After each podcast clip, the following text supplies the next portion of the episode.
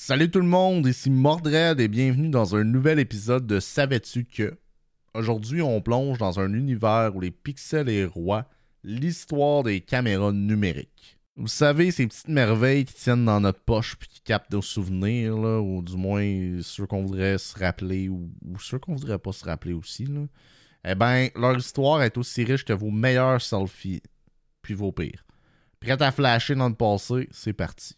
Retour dans le temps, fin des années 60, chez Kodak. Des têtes pensantes travaillent sur un truc révolutionnaire, la première caméra numérique. Un mastodonte qui pesait une tonne, mais qui a jeté les bases de tout ce qu'on utilise aujourd'hui. Pense à un appareil tellement grand qu'il fallait un chariot pour le bouger. C'est pas une blague, là.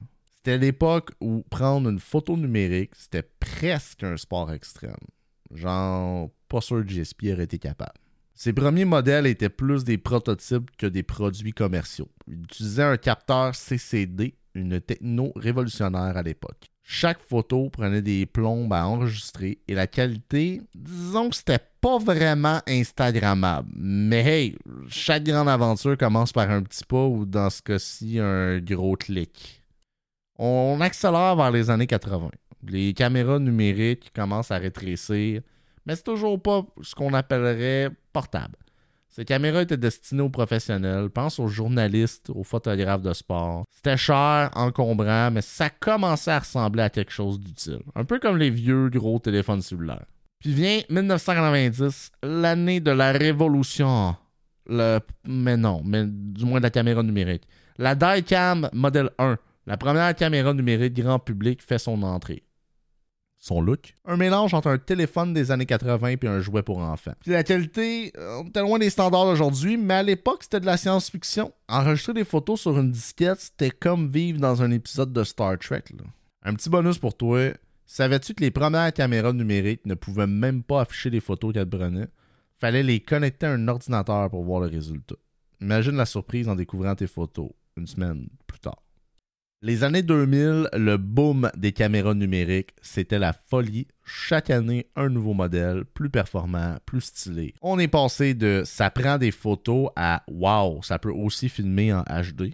Les marques se battaient pour offrir le meilleur zoom, le plus de mégapixels, le design le plus cool. Un peu comme qu'est-ce qu'on vit avec nos téléphones cellulaires aujourd'hui. L'écran LCD à l'arrière est devenu un game changer. Fini le temps où tu devais attendre pour voir tes photos. Maintenant, c'est instantané. Parlons d'accessoires carte mémoire qui pouvait stocker des centaines de photos, batterie qui durait des heures, puis même des petits logiciels de retouche intégrés. Un petit fun fact, à cette époque, tout le monde devenait un peu photographe. Les anniversaires, les vacances, les sorties entre amis, tout était capturé. Je suis pas mal sûr que vous avez tous des souvenirs de cette époque-là.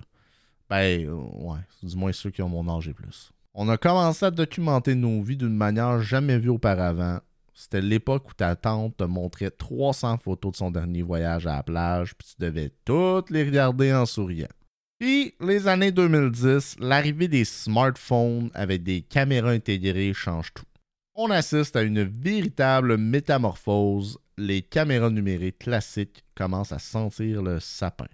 Pourquoi? Je sais pas pourquoi le sapin, mais ça sent le sapin. Parce que maintenant, tout le monde a une caméra de qualité dans sa poche à tout moment c'est la démocratisation de la photographie. Les premières caméras de téléphone, parlons-en. C'était pas de la joie niveau qualité, mais on s'en foutait un peu.